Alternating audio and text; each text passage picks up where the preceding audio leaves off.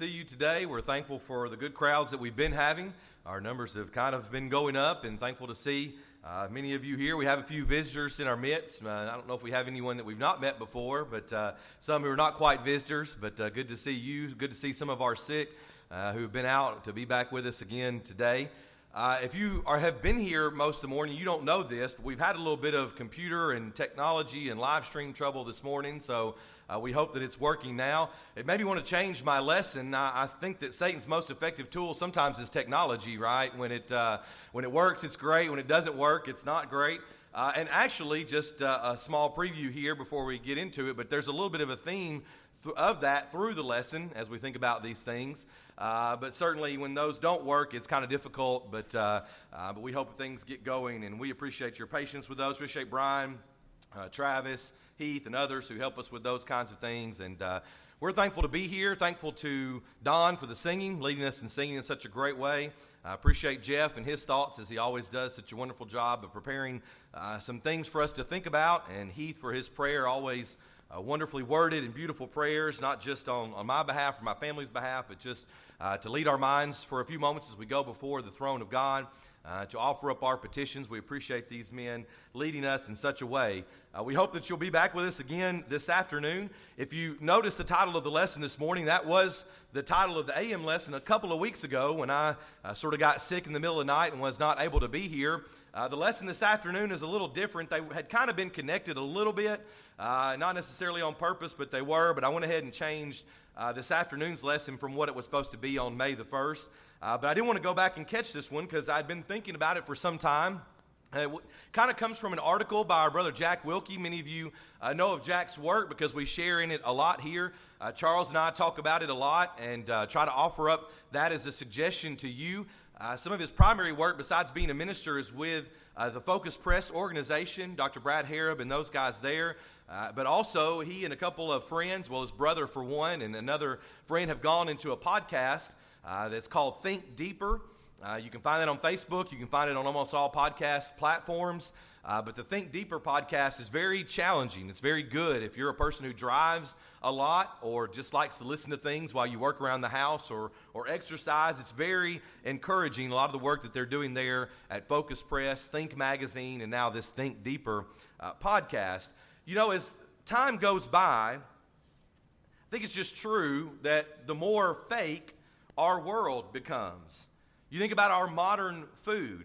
Some people don't even want to partake of it. They kind of have special diets or special things because our modern food sometimes is, is very fake, maybe pumped full of chemicals. Some of it lacks in nutritious value. Uh, it's bottled up and boxed up so that it's easy to sell and easy to move. But of course, many of us, as we even have our own gardens and things sometimes, would say that sometimes our modern food is fake.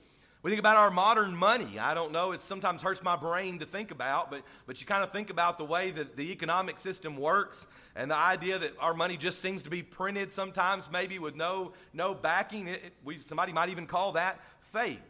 We think about modern science sometimes. It's not that science is fake, don't get me wrong, I don't believe that, but sometimes modern science, so to speak, holds sway under political ideas or financial sway. And so, what is promoted as science sometimes might be fake just because of who's maybe promoting what they want to offer.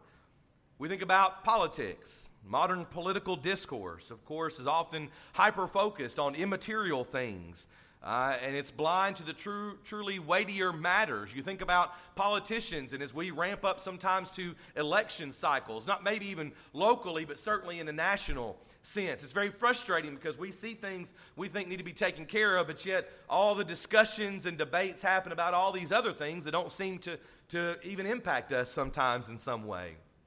Even our modern sexual ideas. Think about the idea of pornography. It's fake.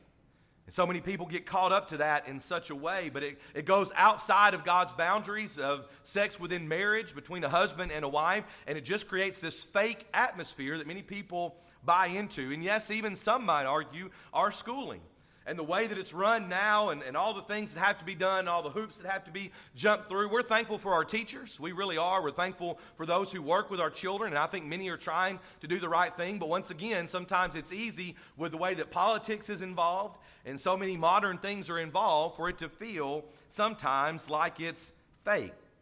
The first word in your outline, if you have your outline in front of you, is that all of these share one thing in common. And I see now how dark that red came out. I apologize. But the word is fake. Uh, Jeff leaned over to me as we were getting started, and he had a whole list of words he had already guessed was going to fit into those first few blanks. But the first one is fake. All of those things that we talked about, and sometimes so much more, they tend to be fake. And it makes sense then that sometimes in our life today, again, as we kind of get back to that common thread or theme of technology, some of the more abstract things in life are fake. We think about popularity today, social status today, are largely decided sometimes by some social media algorithm that is fake. Billions of friendships in which we see a post from each other from time to time makes us think that we are friends. Now, we're all connected here in some way, and I think we're friends. But if you were to go through your friend list on Twitter or Instagram or Facebook or something like social media, you might realize that you've got a lot more people that you would say are a friend or call a friend, or again, actually on Facebook, they're your friends, but you don't actually have a relationship with them. Those friends, we might say, in a sense, are fake.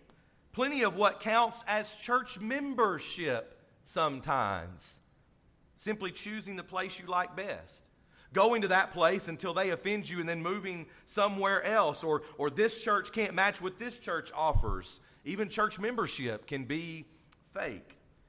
Much of what is now considered fact in our world today is based on emotion, really. It's based on shouting other people down and counseling, or excuse me, canceling, canceling any opposition. All that is fake.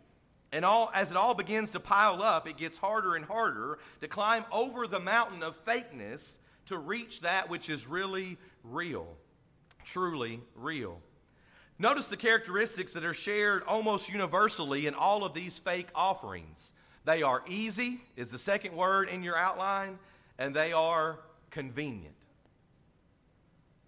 Fake, easy, and convenient. All of these things choose cheap instant gratification rather than putting in the time to cultivate that which is lasting and value. The way that we simply like someone's post, or again, the way we interact on social media sometimes is a way in which it can cater to laziness and selfishness, incentivizing us to take life as it is handed to us. They turn us, all of these things turn us into passive customers of life rather than active producers rather than people who are spreading around God's life giving purpose. Now, it's true that when we speak of worldliness, when we speak of worldliness, the conversation typically turns to the idea or ideas and actions that infiltrate the Christian life, that infiltrate the Christian home, the individual, the church, and how these big actions and ideas must be resisted. That's true. When we talk about worldliness, we sometimes talk about what is attacking us, and that's a valuable discussion for sure. However, what is lacking sometimes is the idea that we simply need a positive focus. Yes, we must avoid the sinful things that kind of seem to beat down on us. Yes, we must avoid the TV shows and the movies and the websites and all these things that are trying to pull us away from serving God. We are in need of being constantly vigilant against those influences that would make us conform to the world. But, but what we must also do is actively pursue the path of living that God has laid out for us in His Word. As long as we are sort of conforming to this passive, consumeristic, fake lifestyle that we're all herded into, we will not show the world a higher, holier calling. Think about that for just a moment. I mean, we know that social media is a way of outreach. We try to use that in some ways here with the Soddy church to use social media to tell people what's going on, to try to reach out to those who are lost. But, but also, some of us individually get caught up in following the herd, doing what everybody else is doing. And yes, even showing sometimes our sinful lifestyles that go along with what everybody else is doing as opposed to being holier to this, uh, tuning to this holier calling. I know a lot of times when people use that phrase, well, you're being holier than thou, that's negative. And yes, it can be in a prideful, sort of arrogant sense, but we are supposed to be holier than the world. And if we don't be careful about these things, we will leave ourselves and our families and our children susceptible, vulnerable to the worldliness that is always creeping in. If we aren't growing more like Christ, then we're moving in the opposite direction, no matter how slow that movement may be. You may have heard public speakers or uh, encouraging speakers who say things like, you know, we're never still. And I think that's kind of this idea here that if we're not moving towards Christ, we're not standing still, we're sort of, as we say, backsliding. It may not be a large jump in some kind of terrible, awful, large sin, but we are slowly backsliding away from Christ if we're not moving towards Him. In fact, in Ephesians chapter 2, in verse number 10, Ephesians 2, in verse number 10, Paul would give us one of Satan's most used tactics. Paul would say, Ephesians 2:10, "For we are his workmanship, created in Christ Jesus for good works." We are created for good works, which God prepared beforehand that we should walk in them. You see, one of Satan's most used tactics is to keep us distracted from the good works God wants us to walk in.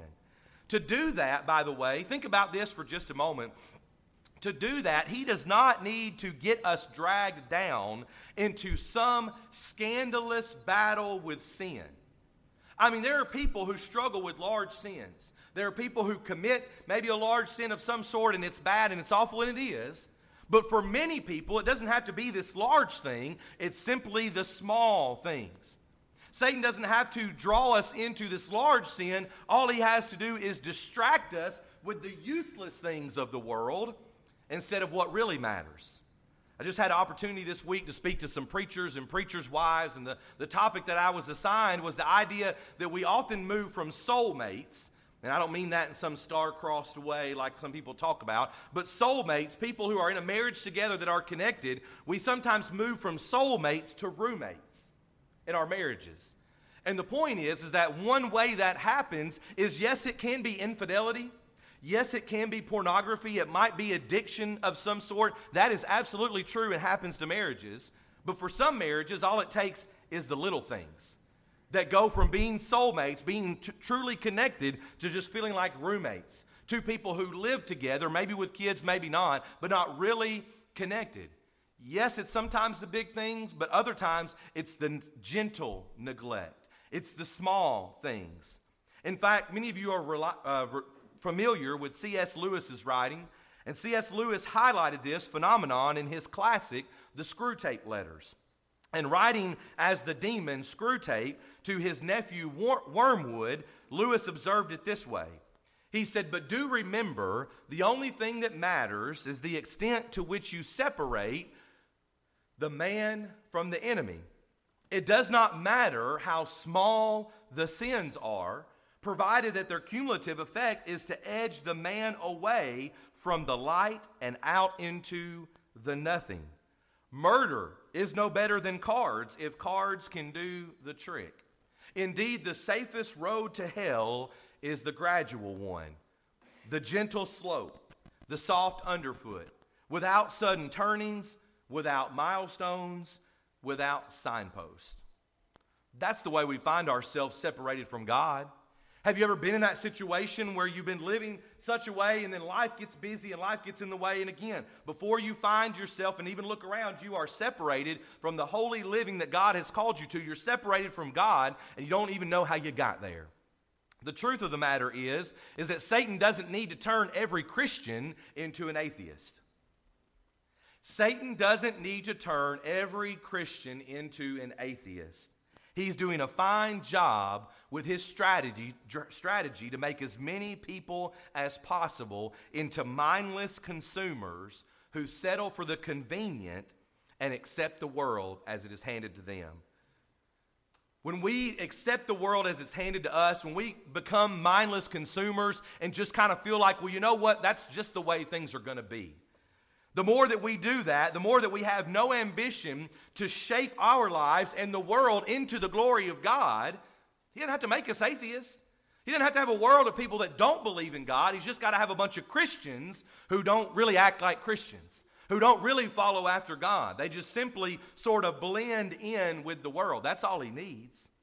So the question this morning is how do we break out of this fake, easy, convenient lifestyle and how do we pursue the real? Number one, we prioritize what matters. How do we break out of the fake and pursue the real? Number one, we prioritize what matters. Consider the sheer value of a human life and how much potential each one holds.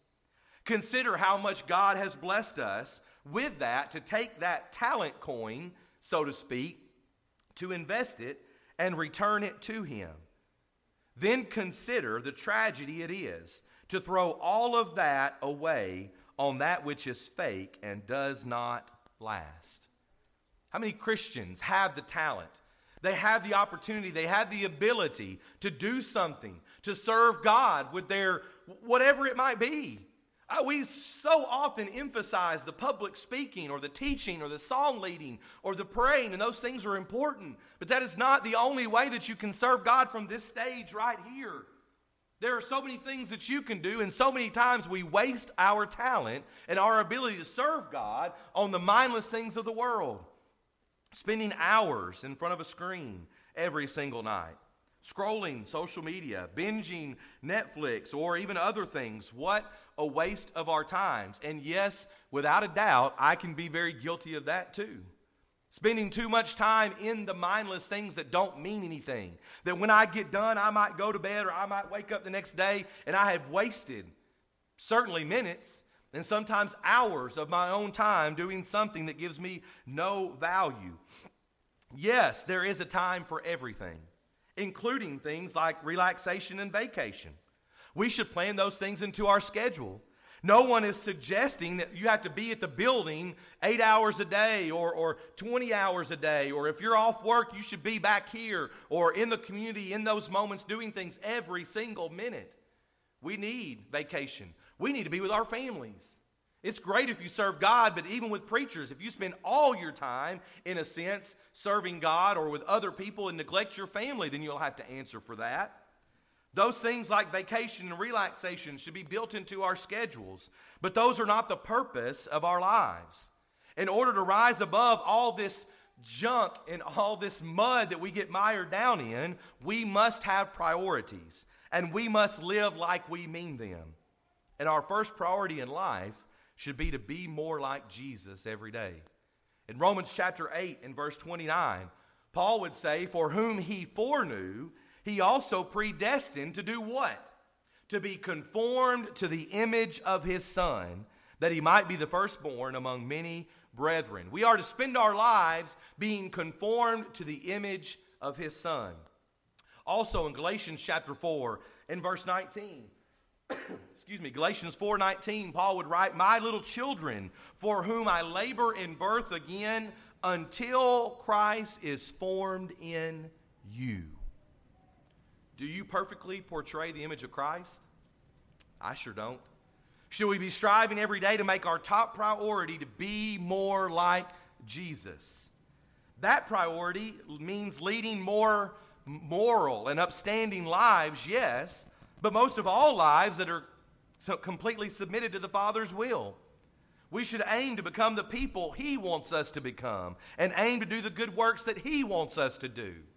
Our family has just gone through the season of life where there's sports and there are other activities and all these things going on, and we've struggled to maintain the balance sometimes. No one's saying that you shouldn't have your family involved in activities or school or sports and other things. But what is our top priority? I may be a Christian, but if I binged 50 seasons of television under my belt, but I can't name the Ten Commandments, even if we don't live under them today.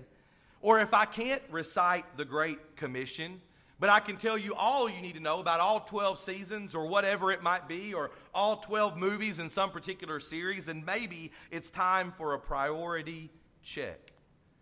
We love television sometimes and movies around our house. Hannah and I make it a, a hobby of ours sometimes just to sit down at night and catch uh, things like some of the singing competitions on TV or things like that. Again, nothing wrong with just taking some of that in.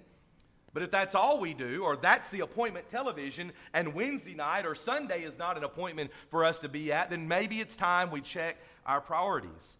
I may go to church, as we say every week, but if I'm living my life as a series of low points to be trudged through until I can get to social media and make these uh, Facebook and Instagram worthy vacations and pictures, then it's time for a priority check.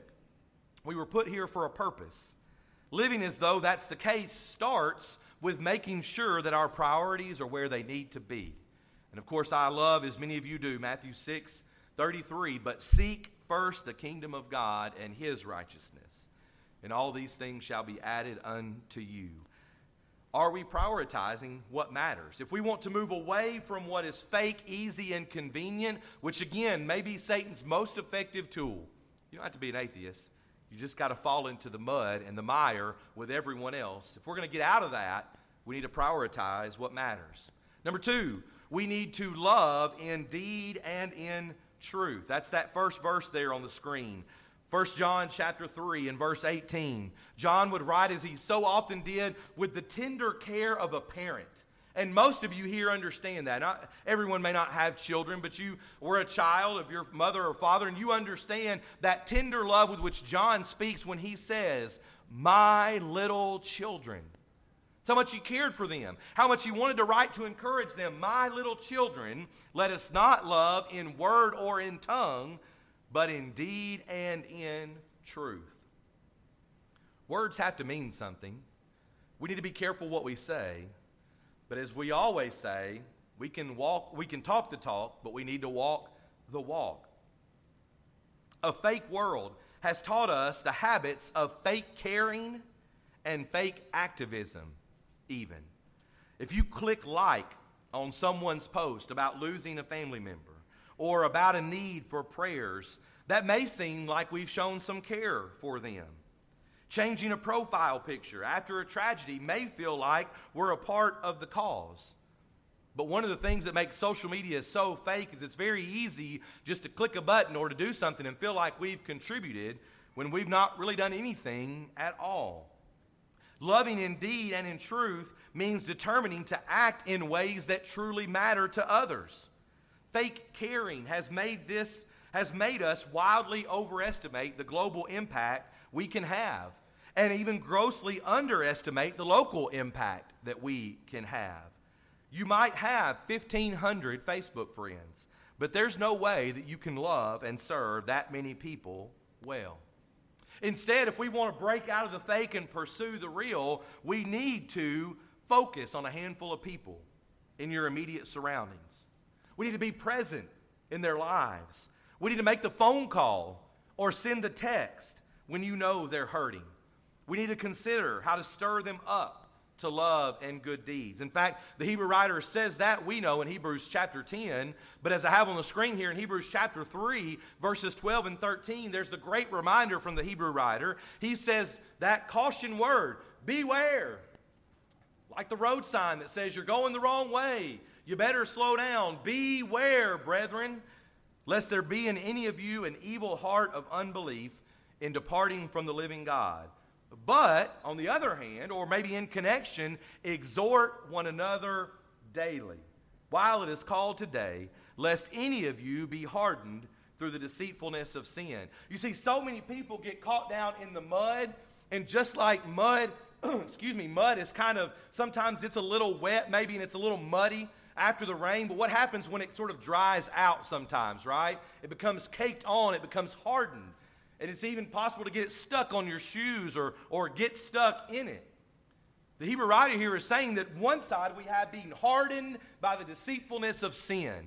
We get caught up in that muck and mire and we get caught in that and we stay that way. But the opposite side of that is exhorting one another daily. Is that clicking like every time I can? Maybe that's a little part of it.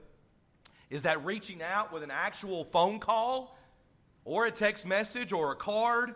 Is it making a visit? Is it focusing on just a few people? Because I can like hundreds of thousands of things in just a few moments from my phone or my computer. We need to bear the burdens of others. We need to make a habit of stepping away from the digital connections to put more time into the real life connections. I even saw a, a post, I guess last night or this morning. Someone was advertising uh, a Zoom, you know, a Zoom meeting, a Zoom worship kind of thing. And, and we did a little bit of that here for a while during the pandemic. And, and I kind of had that moment where I went, oh, we need to not be doing that anymore. You know, that people, we need to be meeting, seeing each other. And then I thought, but you know what? I think one of the things they were promoting with this was the idea that you can meet and talk to people around the world, even. So, once again, there's good, and it can be encouraging to join in with something with other people, but it can also be bad because I may never have a chance to encourage them in any other way. And what we have to do is find the balance.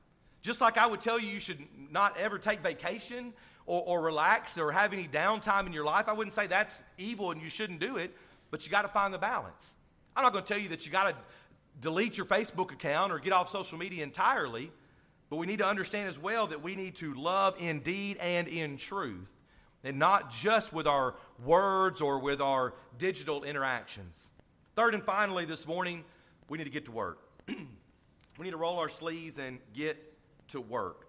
If the fake world is defined by the ease and convenience that it promises us, one of the best ways out of it is by setting our minds to work. Work on your walk with God. It doesn't just happen, right? I'm, I'm thankful you're here this morning, but if you walk out those doors and either you leave your Bible here or you leave it in your car all week or you take it home and put it on the shelf, eh, thankful that you're here, but you need to work on your walk with God. It doesn't just happen spontaneously. We need to work on our marriages. Real love is not just a Hollywood fairy tale.